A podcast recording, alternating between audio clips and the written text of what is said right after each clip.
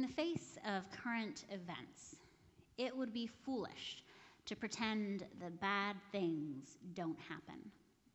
If you keep up with the news, you are constantly getting updates about the events in Ukraine. And even if you don't keep up with the news, well, you're pretty much guaranteed to be hearing about it from everyone around you every single day.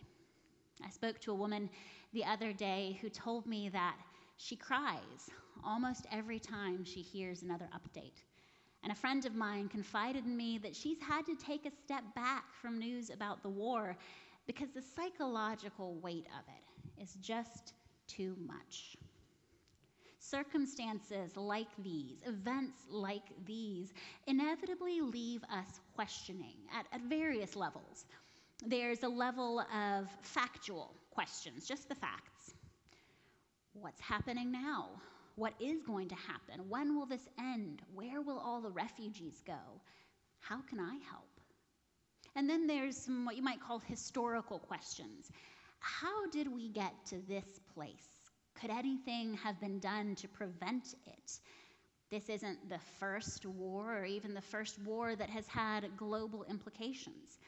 How did people handle these circumstances in the past? And then there's a level of questions that are deeper, that are more universal in their nature. Why are the perpetrators, in this case the Russians, why are they doing this? Why are innocent people being hurt? Why is God allowing this to happen? When we get to that why question, whether it's about the war in Ukraine or other global or national events, or the smaller scale but still important tragedies in our lives and communities, when we get to that question, if we're honest, really honest, we naturally want to come up with answers that help us feel safer. We don't want to face the knowledge that had circumstances been oh so slightly different, that could just as easily have been us suffering today, or it could be us tomorrow. So, the most common answer to come out of that desperate need for a sense of safety is to look for a way to blame the people being hurt. Again, this is not limited to the war in Ukraine, and I will say I doubt there are too many of us who are blaming the Ukrainians right now, though perhaps there are some people who are thinking that way. But this is something that we humans do at the big global level, but also also at other levels. We do it at every level. We do this in our personal lives. It's heartbreakingly common for someone who is going to report domestic violence or even just confiding in a friend about it to be asked what they did to provoke their partner, or for someone who has been sexually assaulted to be told there must have been something they did that invited that unwanted sexual contact. This sort of reasoning can even have um, a faith based logic. In the Old Testament, God does frequently punish nations by having other nations attack them. And on the other side of that equation, he promises to protect the righteous.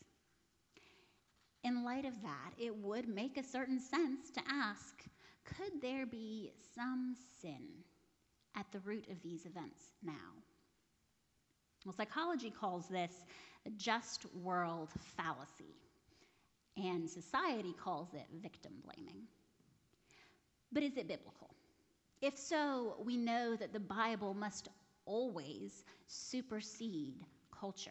When the Bible and uh, the world around us are in conflict, we must submit to the authority of Scripture. So we have to know does the Bible support this interpretation of terrible events? Our gospel reading today speaks directly to this issue. In this passage, a group of people approach Jesus to tell him about something truly horrible that happened not far from there. Pilate, the governor put in place by the occupying Romans, has had his soldiers kill a group of devout Israelites who are sacrificing to God kill them while they were sacrificing to God. It's horrible. It's completely wrong on so many levels. So it's understandable that these people coming to Jesus are angry and upset. And perhaps they're coming to him with this idea that when they tell him, it will provoke this righteous, nationalistic anger in Jesus that will then affirm their own feelings on the matter.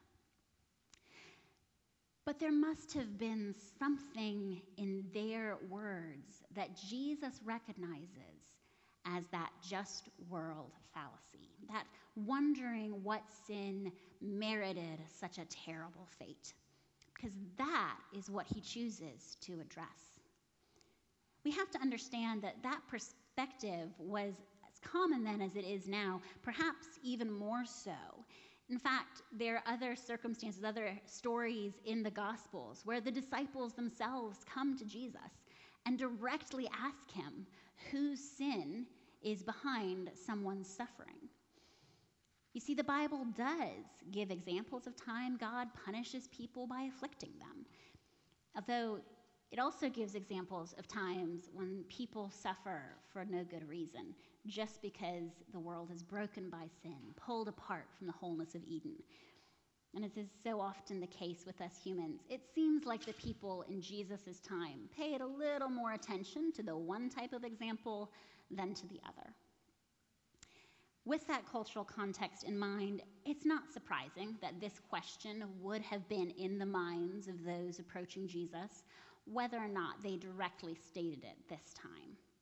His response upends that whole idea, and he does so very forcefully. He drives right at that question lurking beneath their decision to approach him. And he lays bare their assumptions, declaring them to be unfounded. But his response is more than just, no, no, no, those people who were killed were wonderful people. It's not their fault. no, he takes that assumption about sin and turns it back on his listeners. He says it's not that those who were slaughtered unjustly were wonderful people, it's just that their sin was not exceptional because everyone is a sinner. All the people listening to him are sinners too. Now, at this point, I want to remind you what we said earlier. One of the reasons we humans so consistently go back to this lie, we fall into believing that victims are at fault, is because we are afraid that the same things could happen to us. If we can blame the victim, then we know that we can control our lives so it doesn't happen to us. then we can feel safe. So, this is not to say that everyone who suggests this idea is consciously thinking those words or doing that mental math, but that underlying this victim blaming is a search for security and control and an unsafe and uncontrollable world. So when Jesus points out the sin of those around him, and in fact in all of Judah, he is going beyond just pointing out a faulty assumption he is making clear the dangerous idolatry that underlies that whole way of thinking the quest for safety outside of God. He says, unless you repent, you will all perish as they did. The very thing they fear, the thing that is driving them to try to assign blame to the victims in this massacre in a way, is true. Without repentance, they cannot know God. And without knowing God, they can never be saved. One way or another, they will perish. And whether it is by injustice, calamity, sickness, or just the slow progression of time, they will die. And that death will be no less tragic than the death of those killed by Pilate if their physical death is merely the precursor to their spiritual death. Now, I do want to make it clear that what Jesus is saying here is not that, you know, um, if you know God and become a Christian, then He is going to save you from all danger and tragedy. That would just be another form of that just world fallacy. No, what I'm saying is we all live in danger because of sin in the world. And the true danger of sin, the danger of separation from God and eternal damnation, well, that danger is also universal because we are all sinners. It is that eternal and far greater danger that Jesus saves us from. And it is that salvation that gives us security in all circumstances, even when we face suffering and physical death. To bring it back to the story. So, Jesus is telling his listeners this, and he's telling them that when they heard about that atrocity, instead of examining the victims for sin, or honestly, even the perpetrators, they needed to examine themselves. They needed to say, I too face this danger. I too am capable of this great sin. Jesus' words apply no less to us now than they did to his listeners 2,000 years ago. Right now, we're inundated with this bad news about Ukraine, but honestly, even if everything there weren't taking place, our news would still be filled with violence, whether physical or verbal or otherwise. We would hear about tragedies from our friends and neighbors. We would drop our papers on the floor. It'd be terrible. We would even face tragedies in our own lives at one point or another. When we hear these sorts of things, they do raise questions within us, and that's all right. There's nothing wrong with having questions. But if we allow those questions to lead to self righteousness, to self righteous anger, or to assuming that the suffering is rooted somehow in the actions of the victim, then we stray into sin because we are assuming that we are somehow better. And because we are seeking safety in our own ability to control our lives. The truth is, we are all sinners. We are all capable of great sins.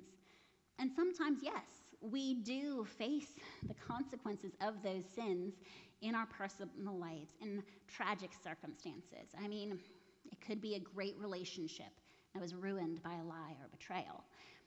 But more often than not, we face those terrible things simply because the world is broken and sin, not just in our lives, but just in the world, the very existence of it. Sin has shattered God's good creation at every level. The truth is, we are all sinners and we are all sufferers. We are all sufferers. And yes, some people do suffer more in this life than others, but I doubt we will ever have the reason for that, at least not on this side of eternity. All that to say, we must be on guard against judging the victims. What's more, though, it's not just the victims we need to be careful about judging. We also need to take care when judging the perpetrators. Not because we should not call out sin, we absolutely should. Hear me clearly on this. It is never, never okay for innocent civilians to be harmed. It is never okay to use the death of children to demoralize your enemy. It is never okay. It is never acceptable. It is always sinful and never righteous. And we should say that very clearly.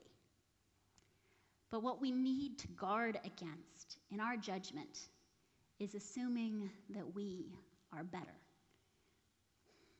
Did you know that in the aftermath of World War II, a Jewish psychologist, some of you may have heard of this, it's called, his name was Stanley Milgram.